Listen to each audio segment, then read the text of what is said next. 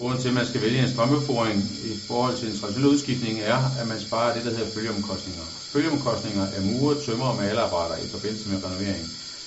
Disse omkostninger øh, kan være abnorme, øh, og derfor så vil det være mest optimalt at strømfore, fordi der sparer man nedrivningens omkostninger og maleromkostningerne. Det er hurtigt, det er enkelt, og det er mindre generende for beboeren.